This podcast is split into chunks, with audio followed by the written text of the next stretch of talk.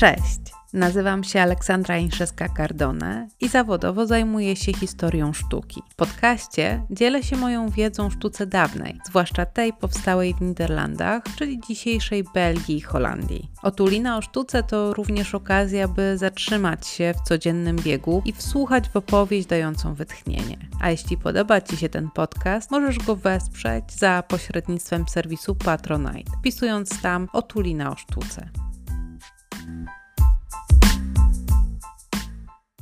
W dzisiejszym odcinku wracamy do Petera Bruegla starszego i opowiem Wam dzisiaj o jego obrazie, który jest jednym z takich najbardziej znanych dzieł w jego twórczości, czyli o Weselu Chłopskim, które na pewno wielu z Was kojarzy, chociażby za sprawą takiego małego berbecia, dziecka, które siedzi na pierwszym planie i wylizuje pozostałości jedzenia z miski. A ja opowiem Wam dzisiaj, co jeszcze możemy zobaczyć na tym obrazie, a także to, czego nie możemy już zobaczyć, a co było na nim pokazane przez artystę, natomiast zostało zamalowane pewnie w XVII wieku, ponieważ pewnie już wtedy nie pasowało do wrażliwości ówczesnego właściciela obrazu. Ale od początku. Obraz powstał około 1567 roku, czyli dosyć krótko przed śmiercią artysty, która nastąpiła w 1569. I należy do zespołu obrazów, które co prawda nie mają ze sobą żadnego wyraźnego powiązania, znaczy nie powstawały jako seria, ale powstały właśnie w tej końcówce życia artysty i pokazują sceny związane z życiem chłopskim, z zabawami chłopskimi, a jednocześnie są one pokazane w takim dosyć dużym formacie, formacie, który był przeznaczony raczej do obrazów o tematyce religijnej, mitologicznej, historycznej.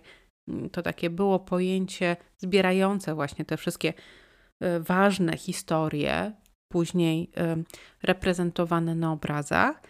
A sceny z życia chłopów, jako takie właśnie pozbawione tej wyższej wartości, tak to moglibyśmy nazwać, raczej przeznaczone były albo do jakichś mniejszych formatów, a już na pewno nie w takim ujęciu, w jakim Bruegel to tutaj nam prezentuje, to znaczy nie były umieszczane mm, w takich monumentalnych proporcjach, ponieważ patrząc na dzieło, patrząc na to wesele chłopskie, jesteśmy wciągnięci od razu w obręb e, jakiejś sali, w której z bardzo bliska obserwujemy bawiące się postaci. Zazwyczaj, jeżeli były pokazywane te zabawy chłopskie, to raczej z takiego dużego oddalenia, tak że widz mógł obejrzeć, ogarnąć wzrokiem bardzo dużą przestrzeń, w związku z czym te postaci były raczej malutkie.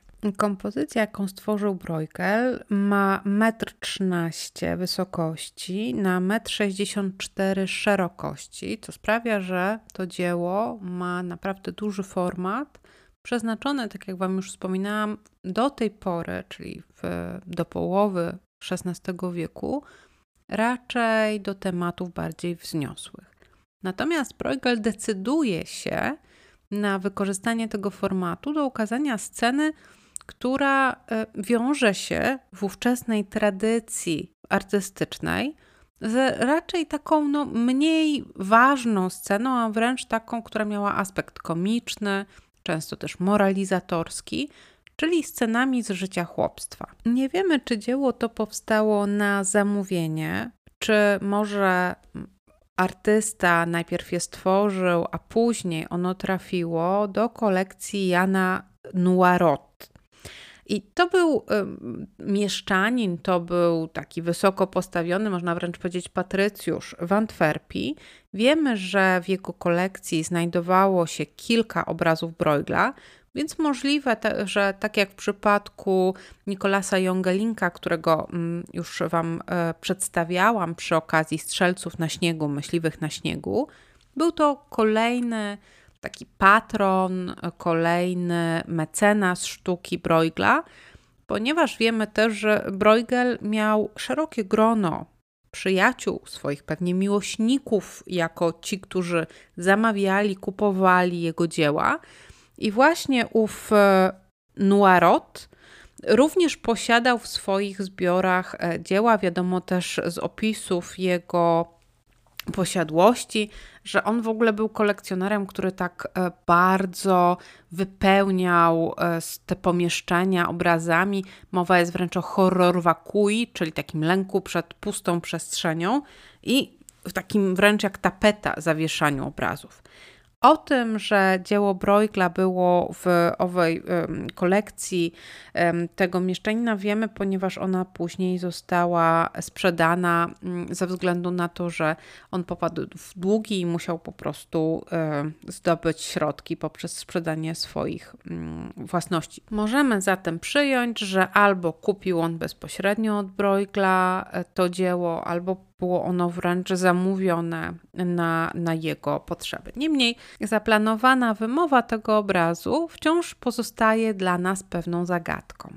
Jak Wam już pewnie wspominałam w poprzednich odcinkach, gdzie opowiadałam o Brueglu, był on przez historię sztuki przez długi okres określany jako Bruegel chłopski. Do tego przyczynił się Karel van Mander, który był historiografem sztuki, niderlandzkiej, który wydał Księgę o malarstwie w 1604 roku, gdzie przedstawił również żywoty artystów e, holenderskich, artystów niderlandzkich, ważnych dla rozwoju tej sztuki. I tam również pojawił się żywot właśnie Petera Bruegla. Natomiast Karel van Mander e, jako dziejopisarz też pozwalał sobie na pewną taką licencję poetykę, taka żeby mm, te postaci, które przedstawia były bardziej malownicze, były ciekawsze. No i z jego um, informacji, które on tam umieszcza, wynikałoby, że Bruegel urodził się w rodzinie chłopskiej i dlatego później miał tak wielką predylekcję do tych tematów. Nie jest to prawda. Wiadomo, że Bruegel e, nie urodził się w takim niskim stanie, bo wówczas przecież społeczeństwo było mocno schierarchizowane i raczej miał dostęp od razu właśnie i do możliwości bycia wykształconym w warsztatach innych artystów i też bardzo szybko e, zyskał sobie właśnie taką renomę i niezależność, chociaż ona była oczywiście e, rozwijała się w czasie. Natomiast z tej opowieści, którą Van Mander właśnie umieścił w swojej księdze o malarstwie, wiemy również, o ile jest to prawda, nie tylko zmyślenie, że Bruegel lubił wędrować z miasta do, do wsi, czyli poza, poza miasto i obserwować życie chłopów. I tutaj zacytuję Wam fragment, który został przetłumaczony w takiej antologii e, tekstów o historii sztuki, gdzie jest właśnie fragment o tym, jak to Karel van Mander wyobrażał sobie owe wyprawy Bruegla poza miasto. I tutaj cytuję. Z Frankertem Bruegel przebrany w strój chłopski często udawał się do chłopów na kiermasz i wesele. Tak jak inni przynosili podarunki i podawali się za rodzinę lub znajomych panny młodej lub pana młodego. Bruegel rozkoszował się tam oglądaniem, jak chłopi jedzą, piją, tańczą, skaczą, kochają się, a wszystko to potrafił później uczenie i zabawnie przedstawić w obrazach, zarówno w akwareli, jak i w oleju bo na oba te sposoby umiał bardzo sprawnie pracować. Tych chłopów i chłopki w Kampin i gdzie indziej umiał właściwie ubrać i naturalnie wyrazić ich chłopskość, w tym jak tańczą, chodzą, stoją i w innych czynnościach. Niezależnie ile w tym prawda, ile zmyślenia, odnajdujemy w tym piękny opis do naszego dzisiejszego obrazu, czyli do wesela chłopskiego. Przyjrzyjmy się, co widać właściwie na tym obrazie.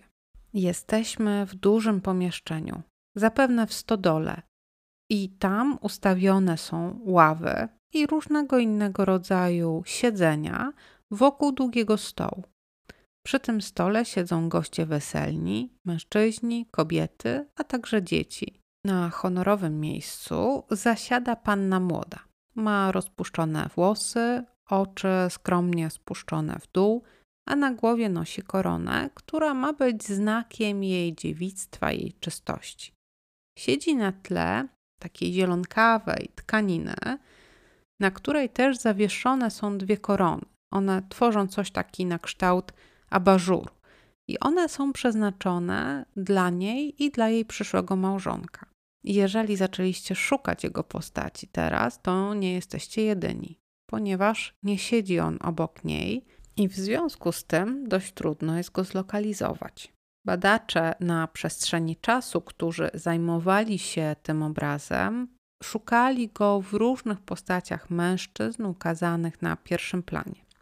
Autorzy noty katalogowej z wystawy w Wiedniu, która miała miejsce niedawno, wskazują, że tym panem młodym najpewniej jest mężczyzna na pierwszym planie, w tym takim błękitnym kaftanie i białym fartuchu, trzymający e, tacę, na której ustawione są miski, a to dlatego, że ma on przyczepiony do kapelusza taki stroik z nie wiem co to jest, ale z takimi wiszącymi, e, ozdobnymi tasiemkami.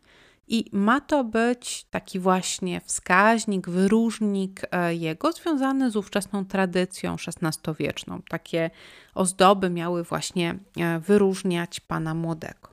Jako gospodarz wydarzenia jest zajęty obsługiwaniem gości. Trzyma razem ze swoim pomocnikiem taką zaimprowizowaną e, tacę. I możecie tutaj się przyjrzeć, jak ona zmyślnie jest wykonana, ponieważ na dwóch takich długich drągach położone są wyjęte z zawiasów drzwi, a na nich ustawione miski, i tutaj zostało rozpoznane, że w tych miskach znajduje się owsianka, która miała być jednym właśnie z dań serwowanych na owym weselu. Oprócz tego podawane były różnego rodzaju napoje, chociaż najczęściej to było piwo, a także mięsa. Pośród gości możemy również e, zobaczyć taką dwójkę siedzącą na rogu stołu i pogrążoną w rozmowie. Jest to e, mnich franciszkański, czego możemy się domyślić po jego stroju, a także mężczyzna ubrany na taką dworską modę. I tutaj on jest określany jako właściciel ziemski, czyli postać, która ma związek z tą ziemią i też ze zgromadzonymi tutaj postaciami, ale nie przynależy do tej grupy w taki sposób organiczny. Jeszcze jeżeli się przyjrzycie, to spod stołu wyłania się głowa psa, który należy właśnie do owego właściciela ziemskiego.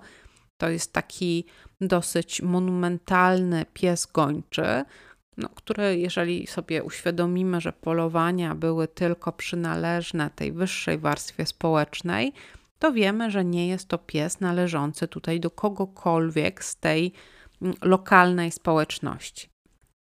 Jak już sobie to o tym wspomnieliśmy, na pierwszym planie siedzi e, owo dziecko. Nawet nie wiemy, czy to chłopiec, czy dziewczynka, bo w tym wypadku e, trudno po tym stroju jego to określić, ale niewątpliwie bardzo cieszy się z tej uroczystości. Na kolanach ma nadgryzioną kromkę chleba, a palcem wylizuje resztki tej owsianki, która mu jeszcze została w misce.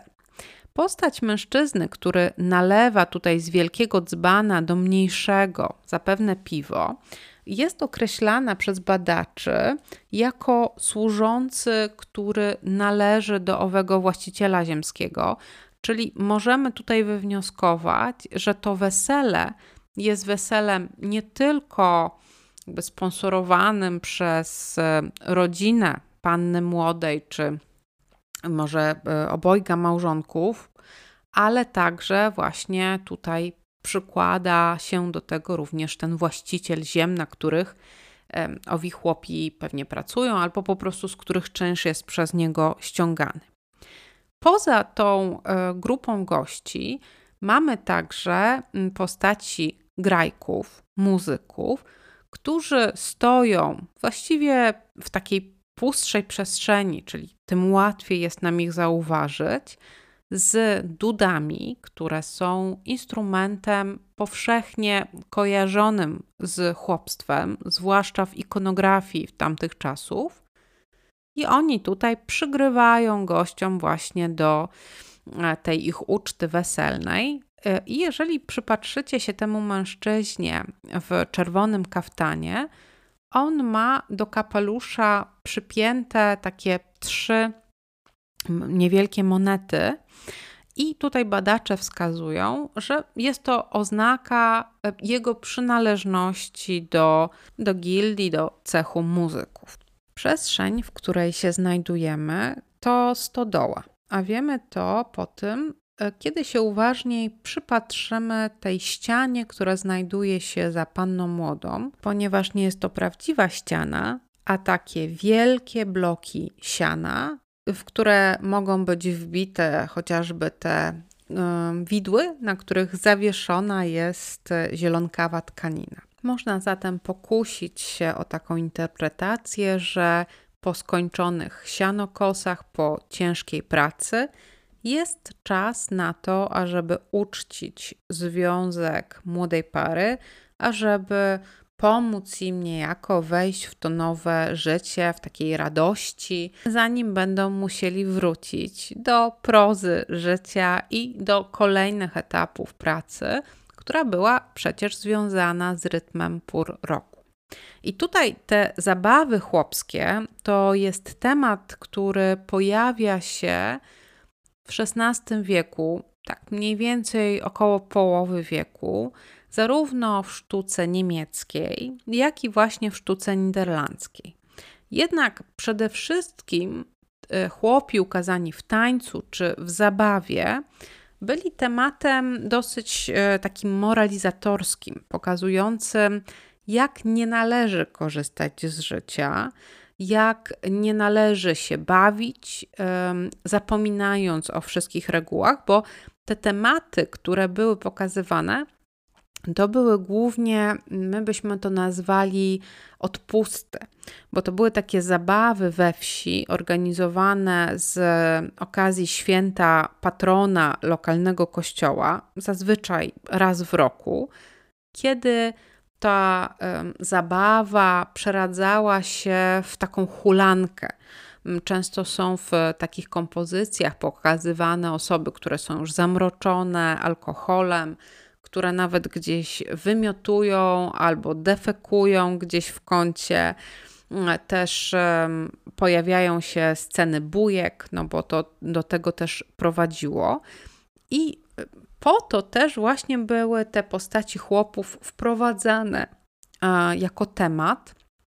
Często, tak jak Wam wspominałam, nie w takich monumentalnych kompozycjach, tylko albo w takich bardzo drobno ukazanych, gdzie było bardzo dużo scenek, albo gdzieś właśnie z takiego oddalenia była sama kompozycja, co sprawia, że patrzymy na nią trochę z dystansem.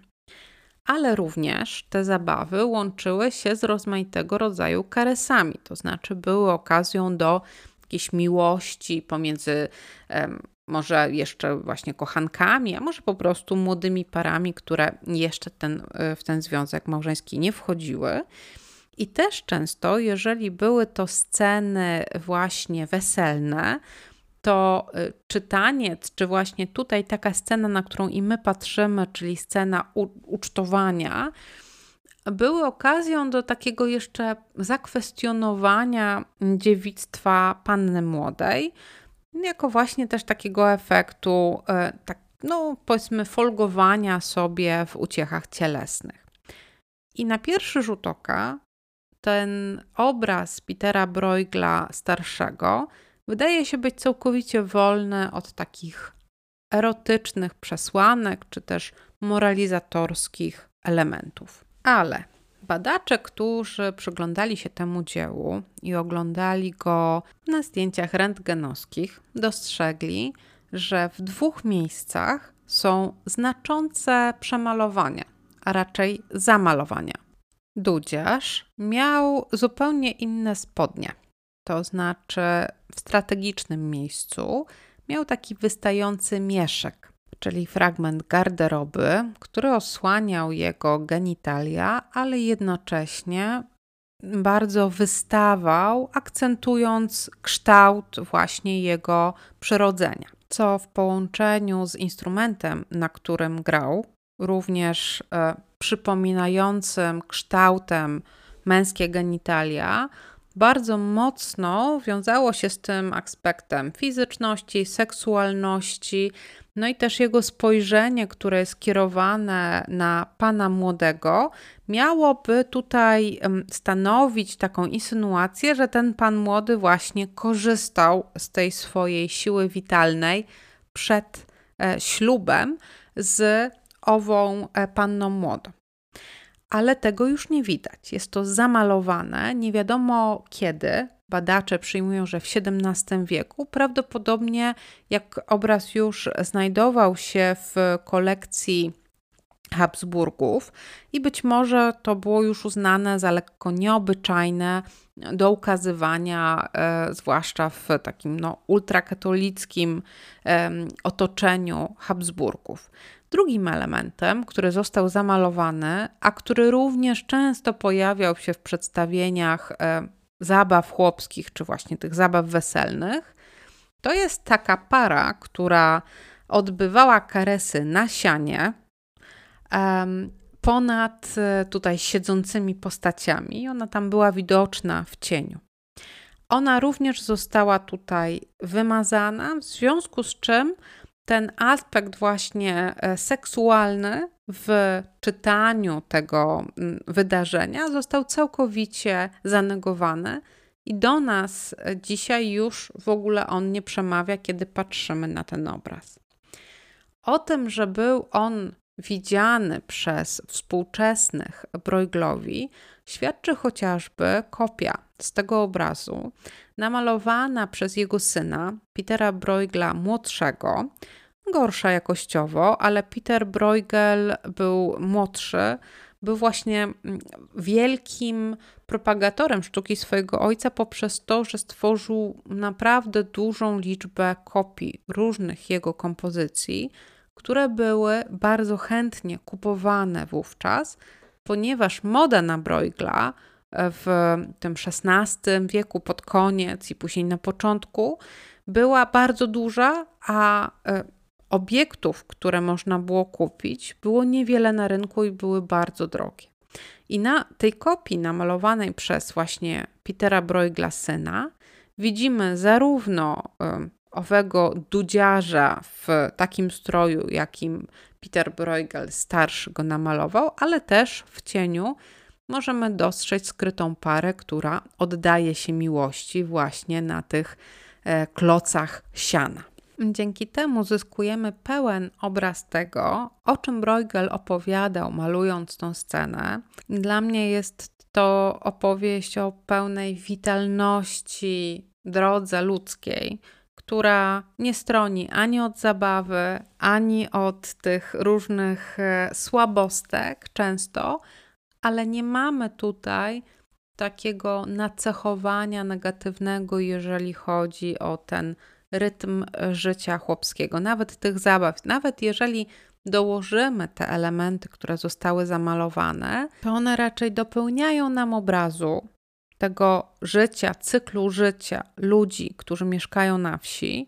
Oczywiście daleko od pewnych ograniczeń właściwych e, życiu w mieście, ale nie ma w tym jakiegoś pouczenia moralnego jest moim zdaniem, to już jest moje odczucie, jest po prostu prawda o ludzkiej egzystencji.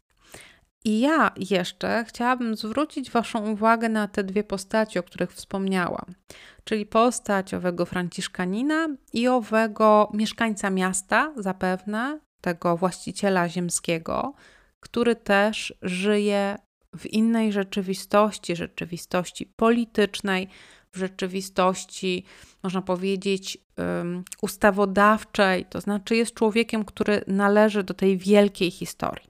I tutaj dla nas znaczenie ma rok, w którym powstało to dzieło, rok 1567 plus minus. Rok wcześniej w całych Niderlandach miały miejsce ataki ikonoklastów. To były takie olbrzymie zamieszki, które e, objęły większość Niderlandów gdzie niszczone były dzieła sztuki w kościołach, gdzie tłum wdzierał się do klasztorów i było to bardzo brutalne wydarzenie. Działo się to na terenach, które formalnie podlegały Habsburgom, podlegały Hiszpanii, Filipowi II.